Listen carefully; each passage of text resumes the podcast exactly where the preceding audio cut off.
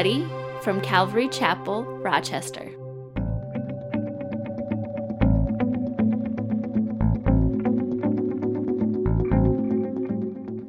Amen. Uh, you know, I, I'm a Dutch. I'm a Dutchman. I was. I was. My parents are born and raised in Holland, so I'm first generation Dutch, and and uh, I'm not too far removed from the Dutch language, which happens to be sarcasm, as the official language of the Dutch people. So um, I have been known to be a little bit sarcastic here from the pulpit. Last week I shared something about underarm hair that wasn't too, uh, wasn't received all that well. I thought it was funny, but uh, most people didn't. So, um, anyways. So uh, I'm going to turn over a new leaf, and so I want to encourage you about a diet. Um, and uh, so if you're here and you need to lose weight, man, you could look like this guy. Um, let me read this. This is an article. It's uh, out of Chagrin Falls, Ohio. I've never been there. Maybe you have. It says local Christian Paul Hoskins announced Wednesday he will start a new diet that directly corresponds to his pattern of Bible reading. He plans to eat one meal per week. Sources confirm Hoskins will quickly scarf down a light salad every seven days and will avoid any form of nourishment the rest of the time. I got the idea when I realized my spirit can stay healthy even if I ingest the Word of God just once per week, Hoskins told sources. Hoskins told sources. I figure if my spirit can grow and thrive on the once a week plan, my body can too. When, he, when asked how he ex- sus- expects to sustain himself between meals, Hoskins stated he will listen to podcasts about food. He'll play music by artists who believe in the power of food, look at pictures of food on Instagram. According to reports, Hoskins will have his weekly meals spoon fed to him every Sunday morning. So if uh, you join this diet and you start losing weight, I'll be praying for you. And we'll be have a, no, I'm just kidding. All right. Hey, 1 Corinthians chapter 13. We are going to be looking at the more excellent way. Paul ended uh, chapter uh, 12 saying, And now I'll show you a more excellent way. And that's what we're here to look at this morning the more excellent way. So it begins with verse 1 if you're following along. Chapter 13 of 1 Corinthians. Though I speak with the tongues of men and of angels, but have not love, I have become a sounding brass or a clanging cymbal. The thing that kind of jumps out to me in that very first verse is the fact that tongues is plural, and it says tongues of men and of angels. So, what is Paul talking about? Well, I believe the tongues of men are what we would know as known tongues, different languages. We see that in evidence in Acts chapter 2 at the, at the day of Pentecost. People from all over the world were gathered in Jerusalem. The Holy Spirit descended on the 120 disciples that were meeting uh, there in the upper room, and there they started speaking and praising, worshiping the Lord in, in different tongues. And, and people that were there were like, man, I hear, him, I hear him worshiping the Lord in my language. And so those were known tongues. But Paul also mentions here the tongues of angels. And I believe that is the unknown tongues uh, where we speak of the gift of speaking in tongues, particularly the tongue of angels. We'll be talking about that when we get to 1 Corinthians chapter 14. We'll be looking at that in detail, so I'm not going to spend a lot of time on that. So, anyways, tongues, or we would call them languages, you know, what is a language? Basically, it's an agreed upon form of communication, right? I make a sound, and there's an agreement that what, whatever that sound is, it means something. And so I will make this sound with my mouth, and you'll hear it, and you'll go, Oh, that's what he's saying. That's what he's communicating. So that's what a language is it's an agreed upon form of communication. So every sound, hopefully, every sound, has a certain meaning. And what Paul is saying is without love, no matter what sound, no matter what language it is, without love, uh, there is no meaning. It's just noise. I used to listen to uh, some of you guys maybe listen to uh, um, Switchfoot. You guys ever heard listen to Switchfoot? Anyways, they have a song on, on, on that says, you know, if we're just contributing to the noise, just shut us off. Because that's that's what you're saying. If, if it's just noise, just turn the radio off. In other words, they're they're trying to communicate a message of, about Jesus Christ, and if they're just another band that's just playing Christian music, they just shut it off because that's not their purpose. I appreciate that about that song. But without love, there is no meaning, it's just noise. Verse 2, he says, And though I have the gift of prophecy, and understand all mysteries and all knowledge, and ha- though I have all faith, so that I could remove mountains, but have not love, I am nothing. Now, can you imagine if you're around someone like that? Someone speaking, which prophecy is, it's someone speaking for God to man, or some, in some cases being able to foretell future events. But if somebody was doing that and they're, they're saying all these prophetic words and all this prophecy, you would assume that they have some level of intimacy with God, wouldn't you? It's like they've got some kind of an inside track because they're, they're hearing all these things and, and God is working, speaking through them. So we'd assume that there's some greater level of intimacy. If there was someone that has great spiritual understanding and you know they just man they, they just you're they're in a bible study with you and and you start you're, you're reading something and man they just pull out some well i really i really feel like the scripture is saying this and you're like wow man what insight that person has, what depth of knowledge. You would assume that they have some greater level of wisdom uh, and spiritual insight revealed by God. You would assume that. I would, anyways. Or if you have someone who's got such great faith that they're able to move a mountain, you know, I'd have to assume that they'd have some great level of spiritual maturity. But Paul says here Without love, the person prophesying, the person with great spiritual knowledge, they can answer all the Bible study questions. The person with the mustard seed faith, the, the must, that little bit of faith that can move mountains, man, without love, in God's economy, that's nothing. It's nothing. Verse 3 And though I bestow all my goods to feed the poor, and though I give my body to be burned but have not love, it profits me nothing. Think of people who have lived a life of sacrifice, maybe even giving the ultimate sacrifice. They've laid down their life. You go, man, what an amazing thing. There's got to be some kind of reward for that. But Paul says, without love, it doesn't matter how great that sacrifice is, it means nothing. Now, I have love. I have love. I love dark chocolate.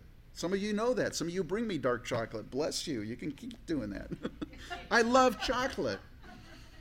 I love riding a motorcycle. I, that's my form of therapy. You know, wind in my hair. Sometimes I wear a helmet, but you know, wind bugs on my teeth. You know, when I'm smiling and stuff. That's therapy for me. So I love riding motorcycles. But guess what? I also love my wife. I love pastoring this church. I love Jesus. I love all these things. There's more things that I love. I could spend an hour or maybe more. Than. You know, in the English language, love, it's one word, but it's got a broad definition, right? I mean, I'll be honest with you. I love chocolate, but I love my wife more than I love chocolate. Hard to believe, but it's true. It's true. Now, the Greek language they don't have just one word for love and you guys probably know this they have different greek words that mean different things. When so if you say a certain love like i love whatever they understand what you what you mean by love because you're using a different word. One of the words and you're probably familiar with this is the word phileo. It's the word that means brotherly love. It's like a friendship. When I think of that, I think of the golden rule, you know, do unto others what you would want to have them do unto you, you know. You're friendly with people around you, you know, you, you love your fellow man. That's phileo. That's brotherly love. There's another love that's called storge, and it's familial love.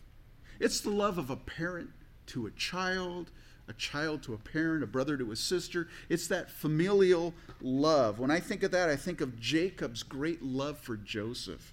Man, he loved Joseph. And Joseph, in turn, loved Jacob. You can read that in the story in, in the uh, book of Genesis there. Familial love. That's so if I say, you know, if I use storge, you know what I'm talking about. There's another love that's called eros. That's physical love. Again, I think of like the love between a husband and a wife we all if we use those words well we know what person is what kind of love they're talking about But Paul is going to share the more excellent way. It's one mother, one other, another name for love in the Greek language, and that's agape. We know it as, I call it agape, but it's agape. It's God's love for you and for me. It's the greatest form of love, the highest form of love. And so in these verses now, Paul is going to describe what agape looks like. So we have an understanding. So verses 4, all these words, love is that same word, agape, by the way. So love suffers long and is kind. Love does not envy. Love does not parade itself, is not puffed up, does not behave rudely, does not seek its own, is not provoked, thinks no evil, does not rejoice in, iniquity, but rejoices in the truth, bears all things, believes all things, hopes all things, endures all things. So we have a pretty, a pretty complete description of agape. The very first thing is that it suffers long. Now that comes from two words in the Greek, thumos, which is where we get the word wrath or anger, and makros, which means long in time or distant in space. In other words, far away. So, agape love, or agape, I'll, I'll probably end up saying agape because that's what I'm used to saying. Agape love is slow to anger. That's where we get the word patient. And it's also far from anger if you look at that definition for makros. It's a love where the person is not seething. You know, sometimes there's a there's people that you've run across or you've been or you know that they're just they're just under the surface, they're just kind of holding it together, but under the surface, it's like a pot that's just kind of roiling. You know, when the water's just roiling, it's about ready to boil, but it's just it's just just needs a little bit more heat and then boom, it's boiling. And it's probably boiling over. Paul says agape love is not like that. It's far from that. I don't know how many of you ever heat up water. You know, it's it's like when you go to heat up water, it takes forever for water to boil. You know, if you're watching it and waiting, if you go do something, you usually forget about it, and then it's like, oh, I can't believe it's already boiling. But if you're standing there watching it, it takes seems to take forever. Well, that's what this love is like. It, it doesn't boil over. It's far from boiling over. It's patient. So love suffers long. Love is kind. That word kind means literally to show oneself mild. We have an example. Jesus spoke about it. He says, Love your enemies, do good to those who hate you. That's being kind. He says, Bless those who curse you. That's also being kind. Pray for those who spitefully use you. Again, that's kind. To him who strikes you on the one cheek, offer the other also. That's kind. From him who takes away your cloak, do not withhold your tunic either. Again, that's kind. Just as you want men to do to you, you also do to them likewise, kind. Love your enemies, do good and lend, hoping for nothing in return. Again, that's that's uh, kindness. And then J- Jesus said, if you do these things that he just described, we just read, your reward will be great, and you will be sons of the Most High, for he is kind to the unthankful and evil. So these were examples of how he's kind. So, long suffering. That word suffers long. I, I call it long suffering. Your Bible might say patient. Um, it's passive, right? It's not acting in anger or at least being very far from it or, or it takes a long time. You're slow to reaching that point. It's passive. Kindness, on the other hand, it's active. It's actually doing something benevolent even in the face of un- unkindness. So one's you're not responding, the other is you're responding, but you're responding with kindness, even when people are unkind to you. That's agape love. Love does not envy. And we all know what envy is because we all deal with envy, envy and jealousy. Let me ask you this Does it grieve you when someone is more blessed than you are? If somebody is blessed, man, they, they, the Lord's blessed them financially, or the Lord's blessed them in a beautiful relationship, or a great marriage, or you know whatever. Their kids are. It seems like they never do anything wrong. Does does it bug you when you see that? Or when you see that, you go, man, I, I deserve that. If that's the case, then you're dealing with envy or jealousy. Agape love does not envy. Agape love also does not parade itself. That comes from the word braggart. And I don't know if you've ever known somebody who's a braggart. I've known people that are braggarts. It's basically it's to boast about oneself. Love also is not agape love is also not puffed up. And that means to be inflated with pride, to be self-conceited. And again, while parade is an outward expression. You know, a braggart, they're, they're outwardly boasting and stuff. Being puffed up is an inward disposition of pride.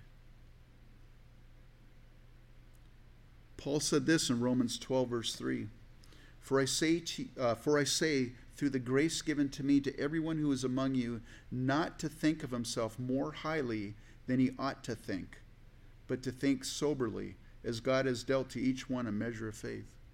Don't think more highly than you ought to. Be sober about yourself. Love also does not behave rudely.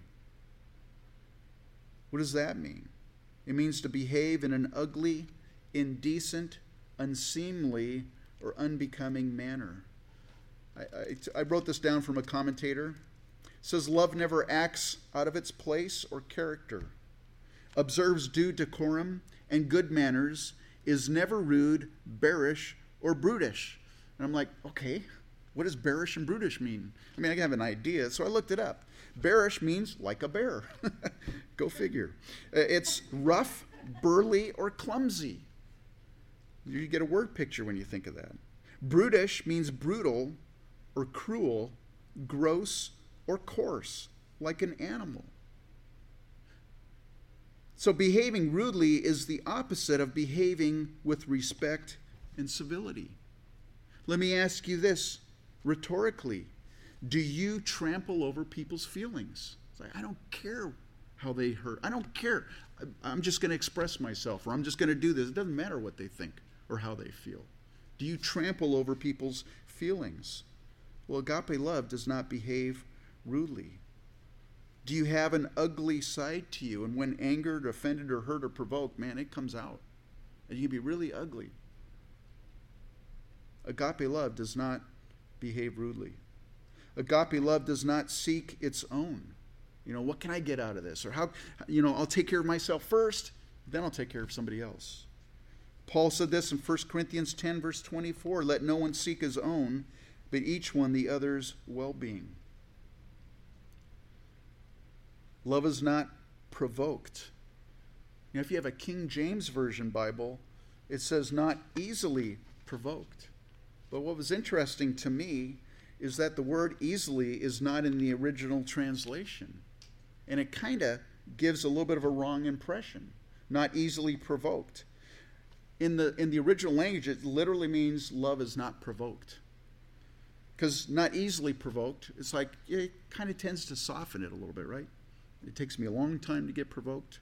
But Paul is saying here, agape love, man, it's plain old not provoked. Provoke means to rouse to anger, to excite to indignation or wrath.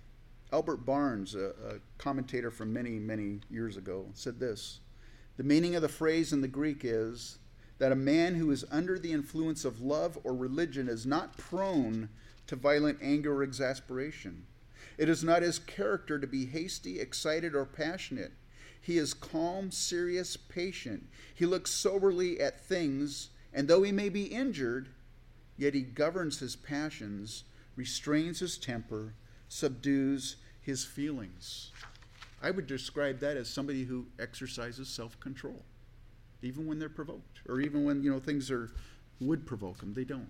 They don't respond that way. Agape love thinks no evil. Now, when I used to read this, right away I think, well, it just means you don't think negatively of somebody, right? You just think the best about people. That's not exactly what it actually means. It's an old verb from logos, the word logos, which means to count, to count up or to take an account, like you're entering something into a ledger or a notebook. And the evil, which is to kakon, which means uh, it's the evil. So what it means is you're not counting up all the evil that's done against you, basically. Vincent's word picture says this Love, instead of entering evil as a debt in its account book, voluntarily passes the sponge over what it endures. I like that. Some people just, they keep track of all the wrongs that are done to them, and it's there. It's it's written in the ledger, and when they in a convenient time when it's needed, they pull it out. But agape love doesn't do that. Does not rejoice in iniquity, but rejoices in the truth. It does not rejoice over the vices of other people, does not take delight when they're guilty of crime or when in any manner they fall into sin. Sometimes we see people, maybe it's maybe politicians or someone who's, you know, popular or whatever, and we see them fall and and, and man is like, yeah, they deserved it. But agape love doesn't agape love doesn't do that. Agape love actually grieves over their falling, their sin. It doesn't rejoice in iniquity, but rejoices in the truth. Maybe you're in a situation and you didn't take vengeance. Somebody wronged you and you and, and you know you're you're praying and you're seeking the Lord and you're like, you know, I'm not going to respond. I'm, I'm not going to do anything. And so, you know, you're able to just not respond with vengeance or anything. And then the Lord takes care of them. And he puts them in their place or he does something and then we go, yeah, you know. We've got to be careful with that attitude. Solomon said this, Proverbs 24, verse 17 and 18 Do not rejoice when your enemy falls, and do not let your heart be glad when he stumbles, lest the Lord see it and it displease him, and he turns away his wrath from him. So agape love doesn't rejoice in iniquity, but it rejoices in the truth. And then Paul says, Love bears all things, believes all things, hopes all things, endures all things. Not some things either, it's, it's all things. It bears all things. It literally means to roof over or to cover. And I like what this uh, uh, commentator said it keeps out resentment as the ship keeps out the water or the roof the rain. It bears all things. And right away I thought of 1 Peter 4, verse 8. And above all these things, have fervent love for one another for love will cover a multitude of sins. So love bears all things. Love believes all things. Now, that doesn't mean that we're gullible, but that is that we have faith in men. Adam Clarke said this is ever ready to believe the best of every person and will credit no evil of any but on the most positive evidence. It believes all things. Again, it's not gullible.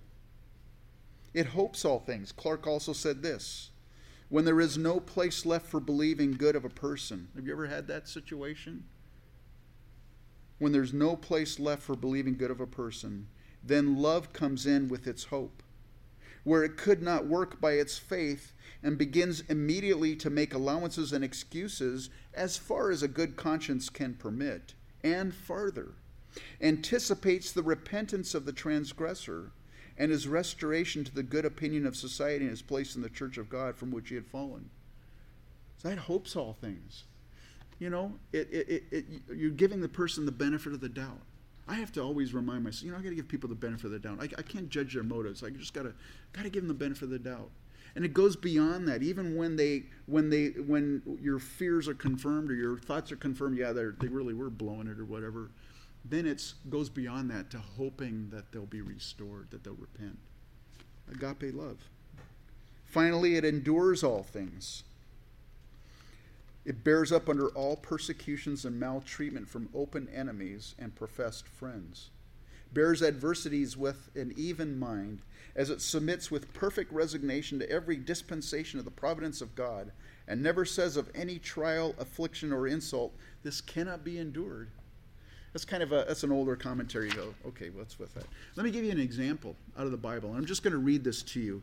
It's a story in the life of David, and it takes place in 2 Samuel chapter 16. David, the king of Israel, his son Absalom led a rebellion against David. And David had to flee Jerusalem for his life. and he and his mighty men. Now, these guys were warriors. These guys were killing people left and right. They were vicious guys. They were like, you know, the Delta Force or something. They're along with David. And something happened in 2 Samuel 16, verses 5. It says, Now when King David came to Bahurim, there was a man from the family of the house of Saul, whose name was Shimei, the son of Gera, coming from there. He came out, cursing continually as he came, and he threw stones at David and at all the servants of King David. And all the people and all the mighty men were on his right hand and on his left. Also Shimei said thus when he cursed, Come out, come out, you bloodthirsty man, you rogue. The Lord has brought upon you all the blood of the house of Saul in place you have reigned, and the Lord has delivered the kingdom into the hand of Absalom your son. Can you imagine what's going on in David's heart? I mean, his son wants to kill him. I mean, that's like, wow, that would be heavy if your child wanted to kill you.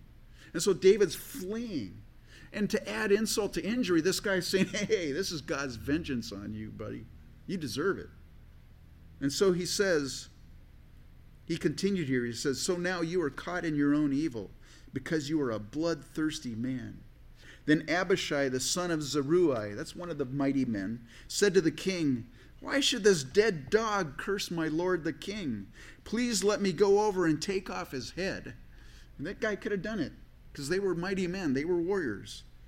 But the king said, What have I to do with you, sons of Zeruiah? So let him curse, because the Lord has said to him, Curse David. Who shall then say, Why have you done so? And David said to Abishai and all his servants, See how my son, who came from my own body, seeks my life? How much more may this Benjamite? Let him alone and let him curse, for so the Lord has ordered him. Now, did the Lord order Shimei to curse? No. But David didn't know that. He said, Maybe the Lord's told him to curse me. He says this It may be that the Lord will look on my affliction and the Lord will repay me with good for his cursing this day. And as David and his men went along the road, Shimei went along the hillside opposite him and cursed as he went, threw stones at him, and kicked up dust. Now all the king and all the people who were with him became weary, so they refreshed themselves there. That's an example in the Bible of enduring all things. Wow. What would you have done in that situation? I know what I would have done. I would have, yeah, take care of my light work, man. Deal with it. Lop his head off. David didn't do that. that that's, that's a picture of agape love. Look at the verse, first half of verse 8. Finally, love never fails. Never fails. Now, I just went through a different list and kind of gave us a little, hopefully, a little bit of an understanding and maybe some examples of it, and I wrote them down here. I didn't write them down, by the way, they're on that screen, but. you see how I got blanks next to that? Put your name in there in each one of those things and see how you measure up to agape love. Sherry suffers long and is kind. Teresa doesn't envy. Chad doesn't parade himself. Jen's not puffed up. Lakel doesn't behave rudely. Chuck doesn't seek his own. Takayuki is not provoked. I gotta look around. Andy thinks, and I'm not picking certain names for different people. Andy thinks no evil. Brina doesn't rejoice in iniquity, but rejoices in the truth. Jan bears all things, believes all things, hopes all things, endures all things. Mary never fails. Does it seem like blasphemy when I was saying that? Listen, it's a good exercise to do. Put your name in there and go down that list. Do you measure up? I can tell you right now, I don't. I don't measure up at all. None of us measure up, so don't feel bad. We're all in the same boat together here. But there is one person that does measure up, and that's Jesus Christ. And it's our goal to be like him, to have his love. And so I'd encourage you, man, maybe this afternoon, spend some time, just go through this and just say, Lord, Lord, give me that love. Lord, you know my weaknesses. You know that I'm just, I can get provoked so easily. Lord, change me, transform my heart, because He'll do that if you pray and ask Him to. So, moving along here, listen, Paul's writing this to the Corinthian church. Now, we're talking, we've been talking about gifts of the Spirit in the last week or two. And the Corinthians were not cessationists. You might say, what is a cessationist? I'll explain that a few minutes. A few minutes, excuse me. The Corinthians, if you were to give them a, a, a definition that people use today, they were spirit filled Christians. They were charismatic. And Paul's point to the, to the uh, Corinthians is why focus so much on gifts that are temporary, but neglect, excuse me, but neglect love that is eternal. Because you guess what? The gifts are temporary. They will cease. Look at the second half of verse 8 and verse 9. But whether there are prophecies, they will fail. Whether there are tongues, they will cease. Whether there is knowledge, it will vanish away. And then verse 9 For we know in part, and we prophesy in part. So, yeah, prophecies will fail. The gift of prophecy will fail. Tongues will cease. Knowledge will vanish away. There's no question. Paul states it clearly here. But the question is, when where people disagree on, is when will that take place? Paul says this in verse 10 But when that which is perfect has come, then that which is in part will be done away. Now, people who are termed cessationists, they believe that the sign gifts, the spectacular gifts, however they want to describe it, tongues and prophecy, word of knowledge, things like that, miracles, they say that this verse proves that they ceased when that which is perfect has come. And so for the for cessationists, they believe that that which is perfect has come is God's finished revelation, the Bible, God's word. In other words, the sign gifts ceased with the passing of the apostles. When, the, when scriptures was completed and the apostles passed off the scene, that's when these gifts ceased. That's what cessationists believe. Now, right off the bat, I go, man, has knowledge ceased with the passing of the apostles? I hope not. But you might say, silly pastor. We're talking word of knowledge, not knowledge in general. Listen, I want to share something, and this is my heart, this is my belief. But before I do that, I don't want any misunderstanding, okay? I don't want any misunderstanding. God's word is finished. God's written revelation is done. Don't let some two guys in nice suits and bicycles come up to you and say, Hey, I'd like to give you another revelation of Jesus Christ. There is no other revelation. It's complete. God's word is complete. There's nothing more to add to it. I'd say yes and amen. God's word is complete and the ministry of the apostles, Ephesians 2, verses 19 through 20. Now, therefore, you no longer strangers and foreigners, but fellow citizens with the saints and members of the household of God, having been built on the foundation of the apostles and prophets, Jesus Christ himself being the chief cornerstone.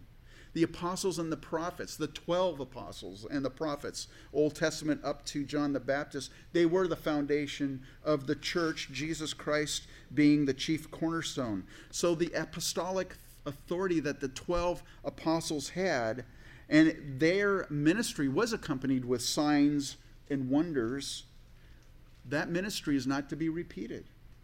Their authority, they laid the foundation, their, their apostolic authority, that's completed as well too. Having said that, though, so when is that which is perfect has come? What is that then? If it's not God's word and the passing of the apostles, when is that or what is that? Listen, the word of God's perfect and complete, but that's not what Paul is referring to here. We have to look at the context. And the context is there in verses 11 and 12. When I was a child, I spoke as a child. I understood as a child. I thought as a child. But when I became a man, I put away childish things. For now we see in a mirror dimly, but then face to face. Now I know in part, but then I shall know, just as I also am known. Paul says, Now we see in a mirror dimly, but then face to face. What is he talking about? Well, in 2 Corinthians verses chapter 5 verse 7, he says, "For we walk by faith, not by sight." Our Christian walk, my Christian walk, your Christian walk, it's by faith. I don't have all the answers, and neither do you, by the way. None of us have all the answers. None of us see everything as you know, on on this side of eternity. We just there's things. Our Christian walk is like looking into a, a steamy mirror. We get some glimpses, a little bit of understanding, but we don't have the full, complete picture. It's like seeing in a dim mirror. Paul says this now I know in part, but then I shall know just as I also am known. What is he talking about? First John chapter 3 verse 2 Beloved, now we are children of God. We are children of God right now if you have a relationship with Jesus, and it has not yet been revealed what we shall be, but we know that when he is revealed we shall be like him, for we shall see him as he is. Right now you look at me and you see the carnal Pastor Don. Now, hopefully, sometimes you see the spiritual Pastor Don, but you look at my flesh and my bones, and I'm a sinner just like you. But there's coming a time when I'm going to be revealed as, you know, God's child in, in, in the fullest sense. And same with you, again, if you have a relationship with Jesus. Paul says, When I was a child, I spoke as a child, I understood as a child, I thought as a child, but when I became a man, I put away childish things. Paul's not saying the gifts are childish. Some people think that that must be what Paul's referring to, that we need to put them away and be mature. This is what Paul is trying to communicate. Childish things are appropriate for a child. If I see Dan Reese with a bowl of spaghetti on his head, Dan, that's not appropriate. Don't do that at the potlucks. By the way, yesterday, for all of you that participated, volunteered or whatever, got was someone involved in the garage sale. Thank you. I forgot to thank you for that. We almost, not we as a church, but everybody combined, almost seventeen hundred dollars worth of sales this weekend garage sale. That's it was it was a blessing to some people, and we got to meet some people. It was it was really it was neat. So thank you. Yesterday, and I was kind of coming back and forth between helping out with the with the uh, um, garage sale because I had to prepare the message. So I was going home once in a while, spend a couple hours, and come back. One of the times that I went home yesterday, I was driving down my street, and uh, towards the top of the street, there was a guy who was washing. Well, actually, I just saw this hose of water just shooting across the sidewalk to this truck, and I'm like, oh, it's kind of a weird way to wash your truck. So there was a guy out there, and I happened to see him on the front of his truck, and the truck was on the street, and I saw this little, he must have been maybe three or four years old, holding a power washer wand. And he's just, you know, and his dad's on the other side of the truck washing. And, and as I was driving by, and I was driving really slow, uh, I, I was chuckling. And the guy was had a big smile. The dad had a big smile on his face, and he was chuckling. And there was a little golden retriever, or bigger golden retriever, some larger dog standing next to the little boy. And just as I drove by, I saw out of the corner of my eye the boy took the power hose and started spraying the dog real close with the power washer. And so by that time, I was already kind of past the truck. And, and so I'm watching my rearview mirror, and I saw the dad throw down his rag. He ran around the truck, took the wand out of his son's hand, and you could see him scolding him, you know, and stuff. I'm like, you know, that was a pro. It was funny. It was funny. What do you expect from a child? You give a four-year-old a power wa- you know, power washer. What do you expect? You know, he's going to peel paint or kill the dog. You know, whatever. I mean, what do you expect? But listen, it was funny. But there comes a time when acting childish is no longer appropriate. And this is Paul's point. The gifts are appropriate for the church age. The church age is the age that we now live in, by the way but they will not be appropriate in the age to come. Wait a minute. First of all, what are you talking about, the age to come? I believe this is talking about the millennial reign of Christ on earth from Jerusalem. Listen, right now, a word of knowledge is appropriate. Right now, words of prophecy, prophesying is appropriate. Right now, tongues and interpretations is appropriate for the church age. Why? Because they're all spoken by faith. Last week, and we do this once a month. We have what's known as our upper room meetings, and it's a time of praying, and we allow the Holy Spirit. We, oh, not that we allow. It's not like we're giving Him permission, but but we have a time where if body ministry takes place, if we, we you know somebody has tongues and interpretation, word of we we have a place for that and a time for them, and so we we encourage that. And last week. Um, we were sharing something, and, and something just, I felt like the Lord was laying something on my heart and so I'm like, Lord, is this really you? Do you really want me? I mean, is this something that you want me to share? And I didn't get this, yes. thou shalt share. I just like, okay, you know, I really feel like this is what the Lord wants me to share. So I had to take a step of faith. That's kind of scary sometimes. I had to take a step of faith, and I and I shared something. I said, "Hey, I believe the Lord is revealing this right now." And then I had a word of prophecy that went along with that word of knowledge. But you know what? I didn't really know. It was just. A, it was just. I believe that's what the Lord's saying. In this age, that's what it is. None of us are really, the, I know, my God just spoke in my ear, here it is. But we, we do it by faith. But the point is, when the millennium, when Jesus Christ reigns on the earth,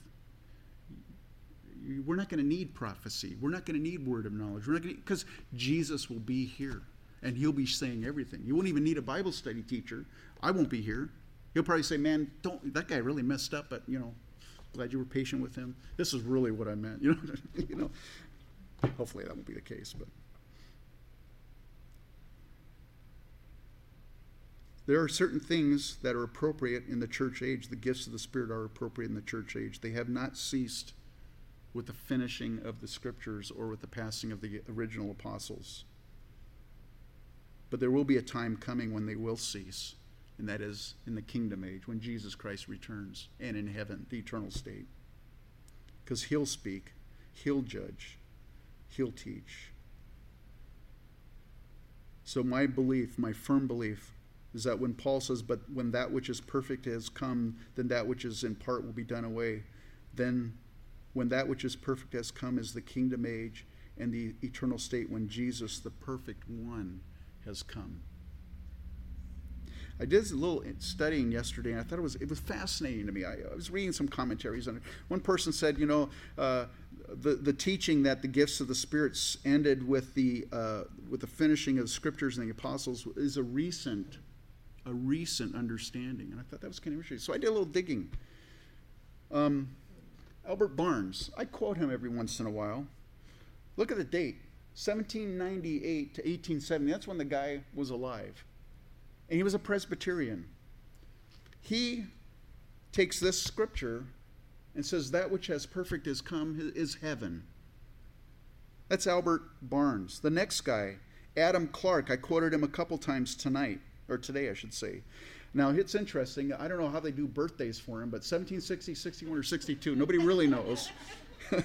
Till 1832, uh, it's a Methodist. What do you expect? No, I'm just kidding. I'm just kidding. I'm just kidding. It's a Methodist. His interpretation of this verse, then that which has perfect has come, is the state of eternal blessedness, heaven. John Gill 1697 to 1771 an English Baptist. His interpretation is then that which is perfect has come. He says, not in this life, but in that which is to come. Robert Hawker, 1753 to 1827, was an Anglican, and he believed that this verse meant heaven. Matthew Henry, a lot of people quote him, Matthew Henry, 1662 to 1714, was a nonconformist. I had to look that up. Well, it means he was a Protestant minister. And he says that this verse means heaven.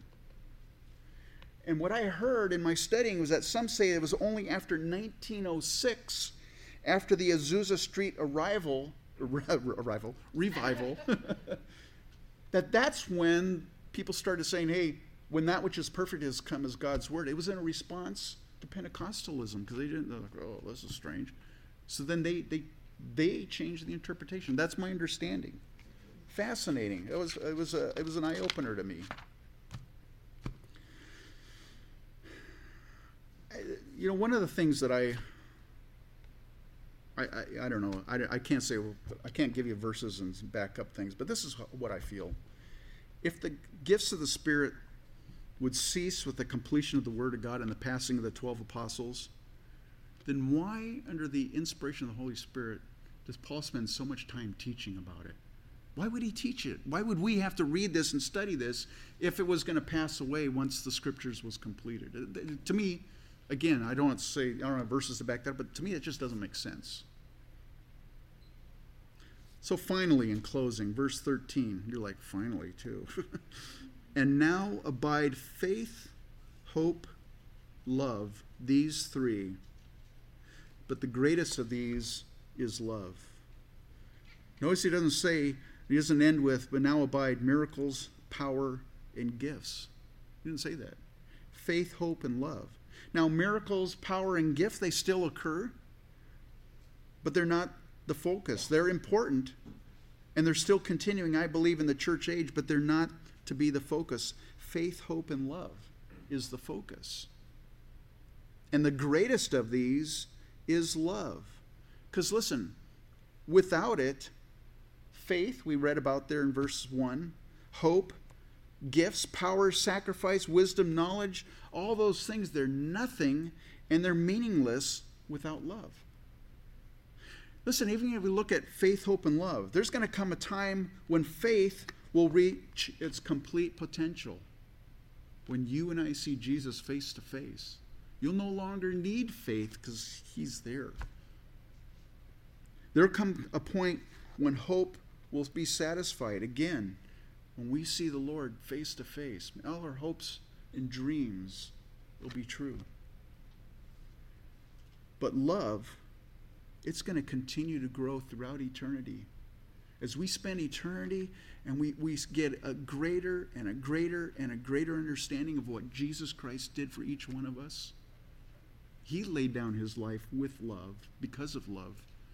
It's, we're never gonna we're never gonna get to a point where okay I've I think I've I think I got love down. Check it off the list. No I think love is gonna continue to grow and continue throughout eternity and that's why the greatest of these is love. So if anything else today uh, you know I, I, whatever you believe about the gifts of the Spirit that's that's between you and the Lord. But I pray and I hope that you understand that without love nothing matters nothing matters. You know, we did a garage sale out here. You could be out here, you know, selling stuff or whatever you're doing, and, and, and if you don't have that love, it's like, okay, we had a garage sale.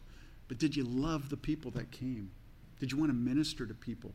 A lot of people were doing that. There was some ministry that was taking place, by the way. Lady we got to pray for, she has she's just got diagnosed with breast cancer. Got to pray with her. A, a, little old lady. It was kind of funny. So I, I she had a cane. I said, "Hey, can I carry your stuff to the car?" We get to the car, and here's this I don't know, 80 or maybe 90. She gave me this great big hug. I'm like, my wife better not see me. No, I'm just kidding. she goes, "Thank you for praying for me." And I'm like, "Yeah, it's no problem. I'd love to do that." So you know, without love, you could be the most sacrificial person you're doing everything. You're feeding the poor. You're giving all your belongings to people. You're, you know, you're, you're, you're ready to die for people. But if you don't love, if you don't have agape love, oh, it looks good to us. But to God, it's like, it doesn't mean anything. Love is so important. So it's my prayer that each one of us would have that love and would grow in that love. Why don't you stand up and let's.